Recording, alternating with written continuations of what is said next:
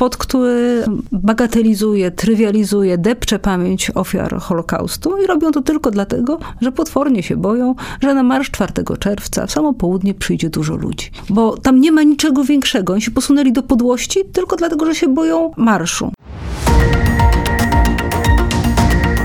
Machina władzy. Witam w 37 odcinku drugiego sezonu Machiny Władzy, podcastu Radia Z, w którym analizujemy najważniejsze wydarzenia w Polsce i na świecie. Nazywam się Mikołaj Pietraszewski, a moim Państwa gościem jest posłanka Koalicji Obywatelskiej Barbara Nowacka. Dzień dobry Pani poseł. Dzień dobry, witam Pana i witam Pana słuchaczy, jest, słuchaczki. Zacznijmy może od tematu, który zelektryzował polską opinię publiczną w środę. Spot Prawa i Sprawiedliwości wypuszczony do internetu w oficjalnych kanałach na, w mediach społecznościowych. Spot, powiedzmy sobie szczerze, skandaliczny i tutaj nie silmy się na dziennikarski obiektywizm. Zestawiono marsz, w którym mają wziąć udział wszyscy zwolennicy i najważniejsi politycy i polityczki opozycji 4 czerwca z obrazami z obozu koncentracyjnego Auschwitz-Birkenau. PiS tłumaczy się, że to odpowiedź na również haniebny wpis Tomasza Lisa dotyczący prezydenta Andrzeja Dudy i Jarosława Kaczyńskiego. Przyjmijmy, że on brzmiał, znajdzie się komora dla Dudy i Kaczora. Redaktor Lis już za niego przeprosił i usunął ten wpis. Zresztą trudno go nazywać politykiem opozycji, ale ten sposób e, politycy PiS argumentują słuszność i i jakby moralny aspekt tego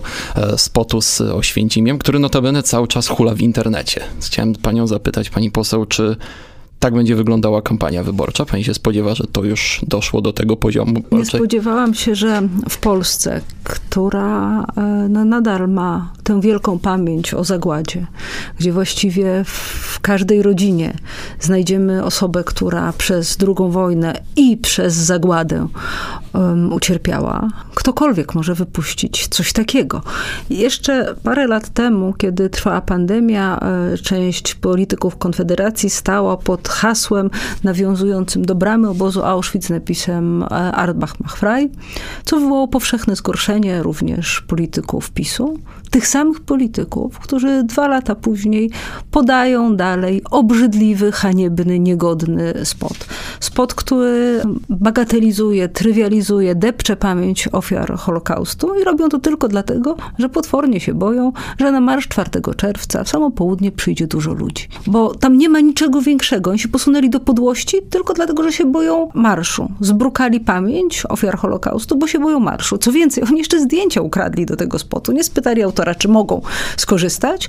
Um, I uważają, że wszystko jest w porządku. I to robi partia rządząca, która tyle mówi o patriotyzmie, o pamięci, o budowaniu tej tożsamości narodowej, również na złych rzeczach, które przydarzyły się narodowi polskiemu. No ale czego się spodziewać po ludziach, którzy potrafili opublikować e, zdjęcia e, zwłok ofiar katastrofy smoleńskiej. W sumie mogliśmy się może przyzwyczaić do tego, że to jest szambo. Muzeum Auschwitz się już bardzo szybko zdystansowało wobec tego spotu, zaprotestowało przeciwko właśnie instrumentalizacji i wykorzystywaniu politycznemu, ale ten spot, podkreślam, wciąż cały czas jest obecny w internecie i co ciekawe, politycy PiS go bronią, posługując się argumentum ad lisum. Ja widzę zasadniczą wielką, wielką różnicę w pewnej odpowiedzialności. Nawet najbardziej znany publicysta versus na przykład minister edukacji, który tweeta podaje dalej, albo premier, albo rzecznik rządu. Ja cały czas czekam na jakąś e, opinię, wypowiedź e, pana ministra Glińskiego, który przypomnę jest ministrem e, kultury i w skład jego resortu wchodzi też dziedzictwo narodowe. No to powinien zaprotestować. Nic takiego się nie dzieje. I jeżeli nie podobał im się tweet Tomasza Lisa, mają rację to nie było dobre, mądre, potrzebne, to mogli zwrócić się do niego, a nie wykorzystać taki niemądry tweet do kolejnego najazdu na opozycję przy użyciu, takim powiedziałabym, bardzo brutalnych już argumentów a, politycznych, a to dopiero początek. I oni, no to jak to PiS, oni nigdy za nic nie przepraszają. Próbują sfałszować wybory? Nie przeproszą. Bo mówię o wyborach kopertowych, y, chociaż doskonale wiedzą, że to był błąd polityczny. Zrobią bałagan w podatkach i mamy trzy równolegle działające systemy podatkowe, tak jak w ubiegłym roku, też za to nie przeproszą. Ich ludzie kradną, też za to nie przeproszą. Robili wałki na maseczkach i respiratorach, też za to nie przeproszą. Nie mają w zwyczaju powiedzieć przepraszam, Czyli nie będą, tutaj, pani zdaniem, brnęli dalej w tej e, retoryce. Będą wyciszali, będą udawali, że to się nie stało. Natomiast no, patrząc na poziom pewien moralno-intelektualny ludzi, którzy prowadzą kampanię, którzy wypuścili taki spot, e, no to widzimy, że ta kampania będzie tylko i wyłącznie gorsza.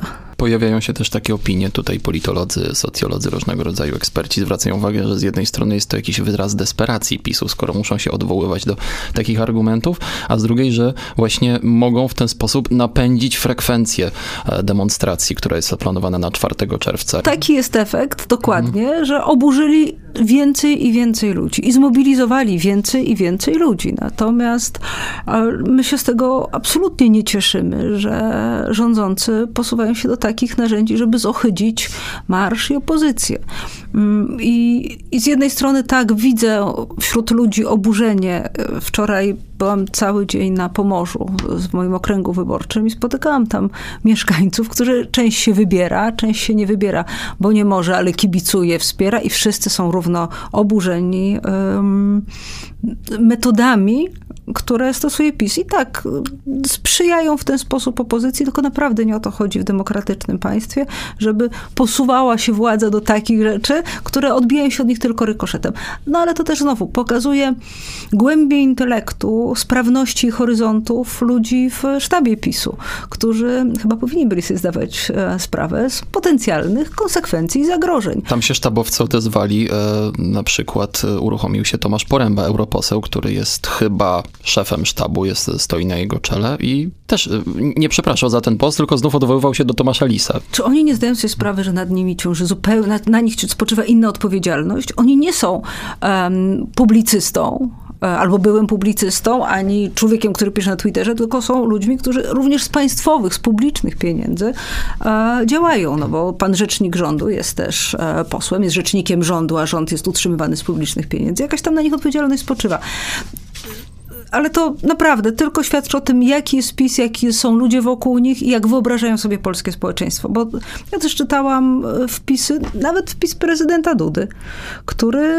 skrytykował ich idiotyczny, szkodliwy, obrzydliwy sport. Jeden z nielicznych właściwie z, z tego stronnictwa głosów takich, z takich krytycznych. wprost e, polityków, jeden z nielicznych, ale wśród komentarzy takich prawdziwych ludzi to oburzenie było. Oczywiście trole piszą, że super i tak trzeba i wklejają nam to pod każdą informacją, że zapraszamy na marsz, ale społecznie to nie spotkało się z poparciem wielkim. Ani po stronie opozycji oczywiście, ale też i po stronie PiSu. Dużo w tym sceptycyzmu i takiego przekonania, że e, wybory wygrywa się jednak na programie, na jakiejś pozytywnej kampanii, a nie na obrzucaniu przeciwników błotem i nie na używaniu argumentów ostatecznych. Słuchasz podcastu Radia Z. Jak już jesteśmy przy wyborach, to przejdźmy do drugiego segmentu naszej rozmowy, czyli Komisji do Spraw Badania Wpływu wpływów rosyjskich. W latach 2007-2022 takim przedziałem ma się zajmować ten organ, e, którego konstytucyjność poddają pod wątpliwość i nie tylko politycy opozycji, ale też duża część ekspertów, prawników. Komisja miałaby analizować m.in. czynności urzędowe, tworzenie, powielanie, udostępnianie informacji o osobom trzecim, wpływanie na treść decyzji administracyjnych, wydawanie szkodliwych decyzji, składanie oświadczeń w woli w imieniu organu władzy publicznej lub spółki, zawieranie umów i dysponowanie środkami publicznymi. Miałaby też takie uprawnienia jak uchylanie decyzji administracyjnej wydanych w wyniku wpływów rosyjskich, tak jak ona by je oceniła, a także wydanie zakazu pełnienia funkcji związanych z dysponowaniem środkami publicznymi do lat 10 oraz cofnięcie i zakaz poświadczenia bezpieczeństwa na 10 lat. Te dwa ostatnie e, ustępy są tutaj istotne, ponieważ tak jak wypowiedziała się ostatnio Państwowa Komisja Wyborcza, decyzje, ewentualne orzeczenia tej komisji nie uniemożliwiałyby nikomu kandydowania w wyborach, ale uniemożliwiałyby na przykład objęcie w danym momencie, momencie rozstrzygnięcia wyborów, y, konkretnej funkcji. Znaczy, no, no, nie bez powodu nazywa się to Lex Tusk. No tak, chodzi generalnie I... o to, żeby Donald Tusk, y, jeżeli jest rozpatrywany jako potencjalny szef rządu w przypadku, gdyby na stronę opozycji się przyjęła szale zwycięstwa, no to faktycznie jest to jakiś, jakieś Do, narzędzie. Dokładnie o to chodzi, że oni doskonale wiedzą, że wybory jesienią mogą przegrać. Co więcej, my wiemy, że je przegrają, bo zrobimy wszystko, żeby je przegrali. I że naturalnym kandydatem na premiera jest lider największego ugrupowania, czyli Koalicji Obywatelskiej, czyli Donald Tusk. A to już jest dogadane? Że jest liderem największego ugrupowania. Że, zosta że zostałby premierem w przypadku. W momencie wygra wygrania wyborów przez Koalicję Obywatelską, no jest to absolutnie automatyczny i oczywisty wybór. Ja jestem głęboko przeciwna takim działaniom, że oto jest realnie rządzący, tak jak był Kaczyński, jacyś figuranci, tak jak była Szydło, czy jest e, Morawiecki.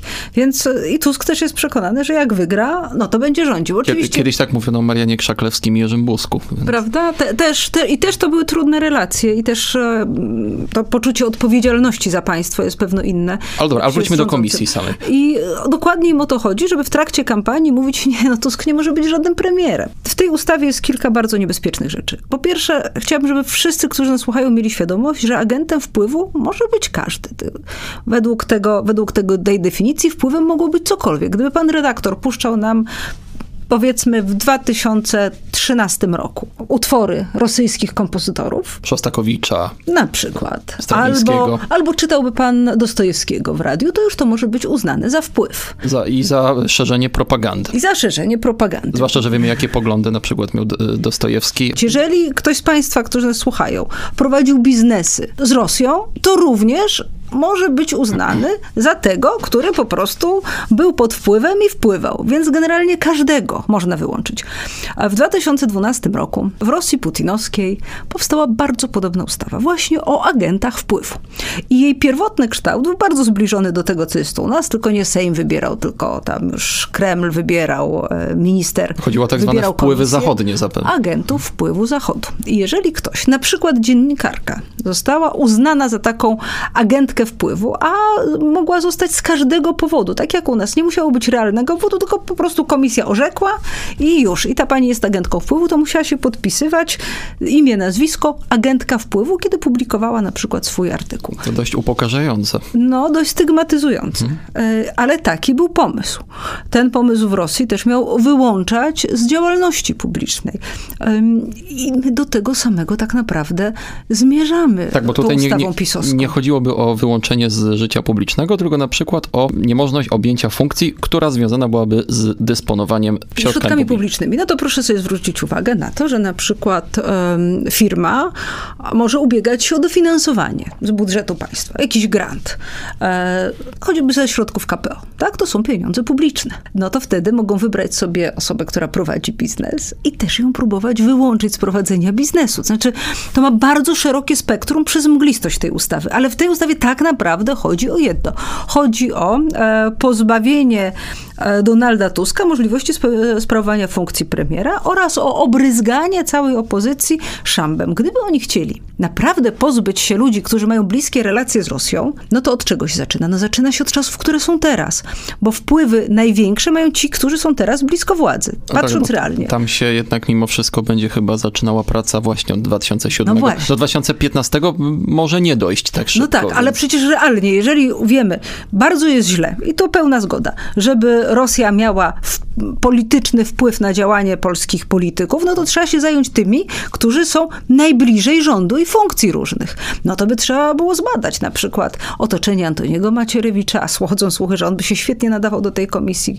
Chyba się na to nie odważą, ale korytarze ze strony pisowskiej aż huczały takimi znaczy, marzeniami. biorąc pod uwagę, że raczej z tego co wiemy opozycja nie weźmie udziału tutaj w wyborze kandydatów, no to no otwiera, się, otwiera się możliwość różnych, że tak powiem, e, osób związanych tak. ze Zjednoczoną Proszę Prawicą. Że ta komisja może obradować w sposób jawny, ale może też być utajniona. Jak pan Duda mówił tyle o transparentności, to chyba nie doczytał, że ona może e, utajnić swoje posiedzenia i nie mówić o tym, co będzie dla nich niewygodne. Przyjdzie im świadek albo podsądna, podsądny wezwany przez nich i będzie sprawiał im takie intelektualne manto, jak żeśmy na przykład widzieli w wykonaniu Tuska, wezwanego przed inną komisję śledczą. Amber Gold czy no, no, Prawda? No to dostali, dostali manto i, e, i co? Teraz będą mogli to wszystko utajnić, więc po co my mamy brać udział w sądzie kapturowym, w którym ci, którzy będą mieli większość, e, będą podejmowali sobie decyzje spod takiego brudnego palucha tak naprawdę, w której ci rządzący będą mogli wszystko utajnić, wszystko sobie powiedzieć, zdecydować. My nie możemy firmować sobą niekonstytucyjnych organów. Nie możemy brać udziału w sądzie kapturowym, mówiąc, że my tam tylko żeśmy poszli popatrzeć. Nie, nie poszliśmy tam popatrzeć, nie będziemy w tym brali udziału. Natomiast trzeba trzeba pamiętać, że realne zagrożenie jest takie, że to naprawdę taka ustawa może dotknąć każdą i każdego. Tak, to, to też przypominam sobie niedawną, z tego tygodnia, wypowiedź wiceministra obrony narodowej Wojciecha Skurkiewicza, który powiedział, że niektórzy dziennikarze powinni nawet Prawda? stanąć przed komisją. Później tłumaczył, że chodziło o dziennikarzy, którzy mają jakieś relacje właśnie z Rosją. Mówił o portalu Telegraf, nie wiem, może mu się pomyliło z portalem społecznościowym Telegram e, rosyjskojęzycznym. Ale to Natomiast jest ta, ta, taka ich wiedza. Natomiast cały czas zwracam uwagę, jeżeli gdzieś są niebezpieczni, niebezpieczne wpływy, to tam, gdzie jest władza, a nie tam, gdzie władza była 8 lat temu, czy 10 lat temu, czy tak jak... Dlaczego oni to od 2007, a nie od 2005, albo od 2000? No przecież dokładnie po to, że chcą wskazać lata rządów Platformy, e, Platformy i PSL-u i potem dla niepoznaki powiedzą, że no teraz też pobadajmy, bo może jeszcze znajdą coś na przykład na wolne media albo na przedsiębiorców. biorąc pod uwagę zapowiedzi i państwa, i lewicy, i PSL-u, i Polski 2050, a opozycja bojkotuje pracę tej komisji. No a jak Donald Tusk zostanie wezwany, to pójdzie? No, różne rozważane są scenariusze. Nawet się pojawił taki pomysł, że w przypadku nieobecności, bo pamiętajmy, że w, jeżeli Kary. są kary 20-50 tysięcy, że powinien powstać specjalny fundusz nawet Czy na pokrycie kar. Powiedziałabym, że normalni sztabowcy PiSu to by w życiu nie dopuścili do takiej sytuacji, że e, będą zrzutki w internecie na wsparcie tych, którzy nie będą odmawiali e, pójścia na komisję, e, na spotkanie z tą komisją weryfikacyjną, albo że lider opozycji demokratycznego kraju będzie doprowadzany w kajdankach. Ale po tym spocie mogą uznać, że to są takie głuptasy, że oni mogą wpaść na każdy pomysł, który uznają, że im się świetnie sprzeda w TVP, świetnie się będzie klikał em, i będzie głęboko szkodliwy i Czyli dla polaryzacja. polskiej demokracji em, i dla też ich wyniku wyborczego, bo im się wydaje, że polaryzacja będzie działała super na ich korzyść, bo mm, będą zabierali konfederacji, bo będą tą wyrazistą siłą, bo skonfliktują społeczeństwo, tylko nie zdają sobie sprawy, że jeżeli wypuszczają rzeczy właśnie tego typu, jak ten spot Auschwitz, albo kiedy em, wprowadzają ruskie standardy do komisji, która ma badać rosyjskie wpływy, to niektórzy z ich wyborców naprawdę dokonują takiej chłodnej analizy i myślą, no nie, może my tych innych nie lubimy, tych lubimy bardziej, ale nie da się żyć w kraju, w którym em, traci się już resztki demokracji i przechodzimy w pełni autorytaryzmu. To jest raczej Oni się, utwardzanie. oni się zawężają do tego najtwardszego elektoratu, któremu opowiedzą wszystko w TVP, albo któremu jest wszystko jedno. No już tu trochę hipotetyzuję, ale jeżeli rzeczywiście będzie orzeczenie komisji, które będzie niekorzystne dla Donalda Tuska, czy, to czy wy je uznacie jako opozycja? Ale jak mamy uznać no, orzeczenie jakiejś bandy niekonstytucyjnej, która sobie może wymyśleć dokładnie wszystko? Ja tylko chciałabym, żeby. Nie, ja, ja, posłowie- ja tylko tak, pytam, jaka będzie strategia opozycji w tej sytuacji. Strategia jest od początku taka, że nie uznajemy niekonstytucyjnych ciał, działań i organów. I, i to trzeba jasno powiedzieć, że wszyscy ci, którzy e, podnieśli rękę za tego typu rozwiązaniami, muszą pamiętać, że podnieśli rękę przeciwko konstytucji. Prezydent, który podpisał tę ustawę, podpisał ustawę niekonstytucyjną. Potem tego samego dnia w Połczynie Zdroju bodajże opowiadał, że on nie rozumie. To prawda. On bardzo dużo nie rozumie. Nie zrozumiał też chyba tego, co podpisał, co trochę wstyd dla doktora prawa, ale myślę, że on doskonale wie, co podpisał. Ale sugerował, że nie rozumieją tego Amerykanie na przykład. I A, że, on Ameryk- be, I że on będzie to ro, przedyskutowywał z Joe Bidenem, że wytłumaczy Joe Bidenowi. Ktoś złośliwy mógłby powiedzieć, żeby tylko, broń Boże, nie robił tego tym swoim płynnym angielskim. Natomiast e, oczywiście odpowiadając poważnie, e, rozumiem, że pan prezydent Duda jest na tym etapie, że udaje, że białe jest czarne, a czarne jest białe, e, naśladując swojego guru Jarosława Kaczyńskiego. Natomiast... z którym nie rozmawia podobno od dawna. no może teraz, może teraz już się do niego Kaczyński odezwie. Wykonał gest w stronę swojego środowiska politycznego. Wykonał gest też, który ma mu pomóc w prowadzeniu swoich prezydenckich ludzi na listy do Sejmu, a potem do parlamentu. Ale może przeszkodzić w ewentualnej międzynarodowej karierze, o której tak dużo się spekulowało. Podjął takie ryzyko. Uważam, że po czymś takim chyba sam doskonale wie, że jest skreślony, ale wybrał ten doraźny interes. E, My nie będziemy uznawali e, ani tej komisji, ani jej opowieści o tym, kto jest kim. Namawiam polityków PiSu, żeby się jeszcze opamiętali. Mają jeszcze czas. W tej chwili ustawa trafiła do Senatu. Mogą jeszcze nie zagłosować za nią, albo mogą zrobić po swojemu. Dosyć mają takie tchórzowskie rozwiązanie, które często stosują, czyli coś zrobić i tak potem to zamrozić. Więc namawiam ich do zamrożenia, do spuszczenia zasłony milczenia nad tym i próby jednak odbudowania wiarygodności Polski nie tylko na arenie międzynarodowej, ale również w Polsce.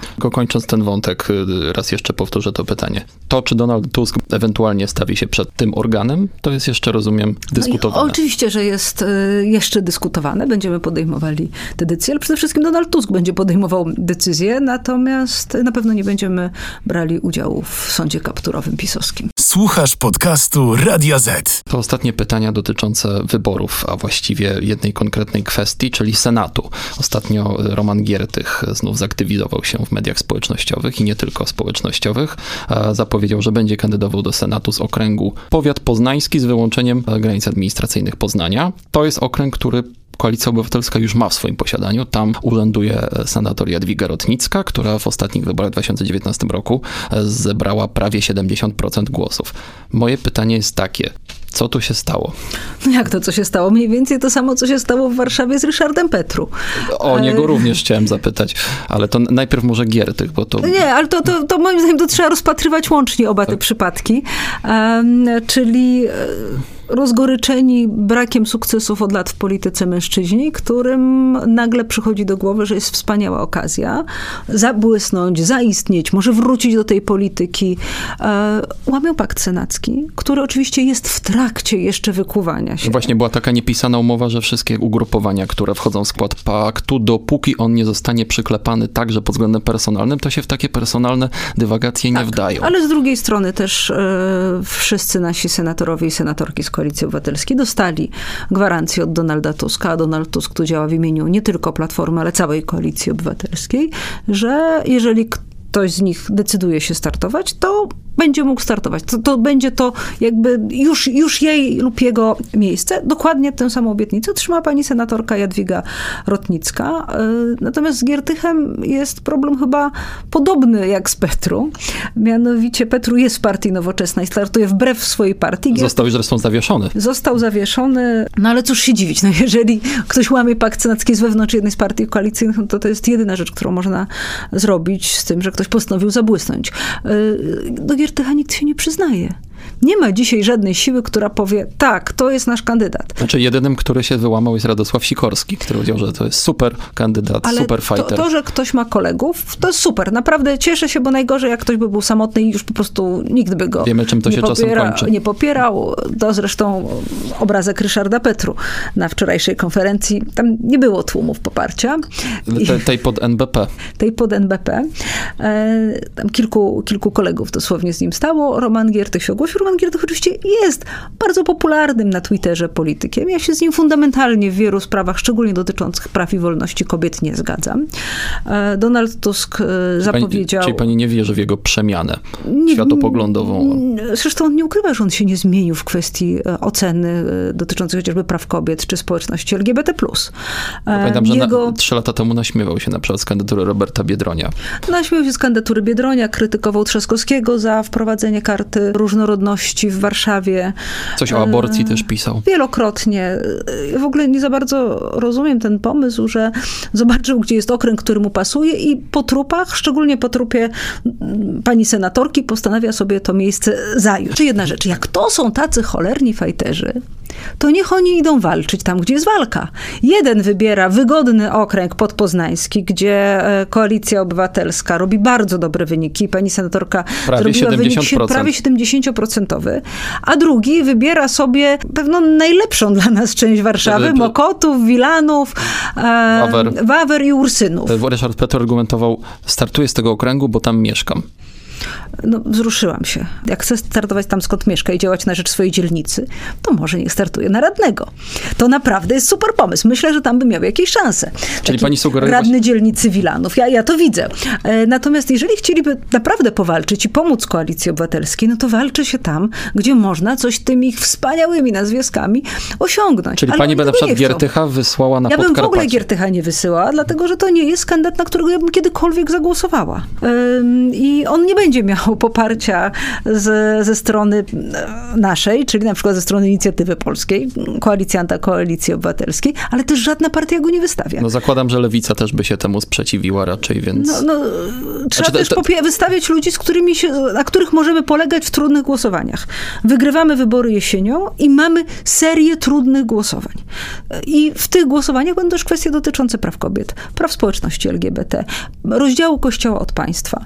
I ja bym chciała mieć pewność, że osoby, na rzecz których też my będziemy pracować, czyli nasi kandydaci kandydatki na senatorów, tego demokratycznego paktu w sprawie praw kobiet, w sprawie społeczności LGBT, w sprawie um, rozdziału Kościoła od państwa albo rozliczenia pedofilii w kościele, będą głosowali tak, jak oczekuje tego strona demokratyczna. To jest raz.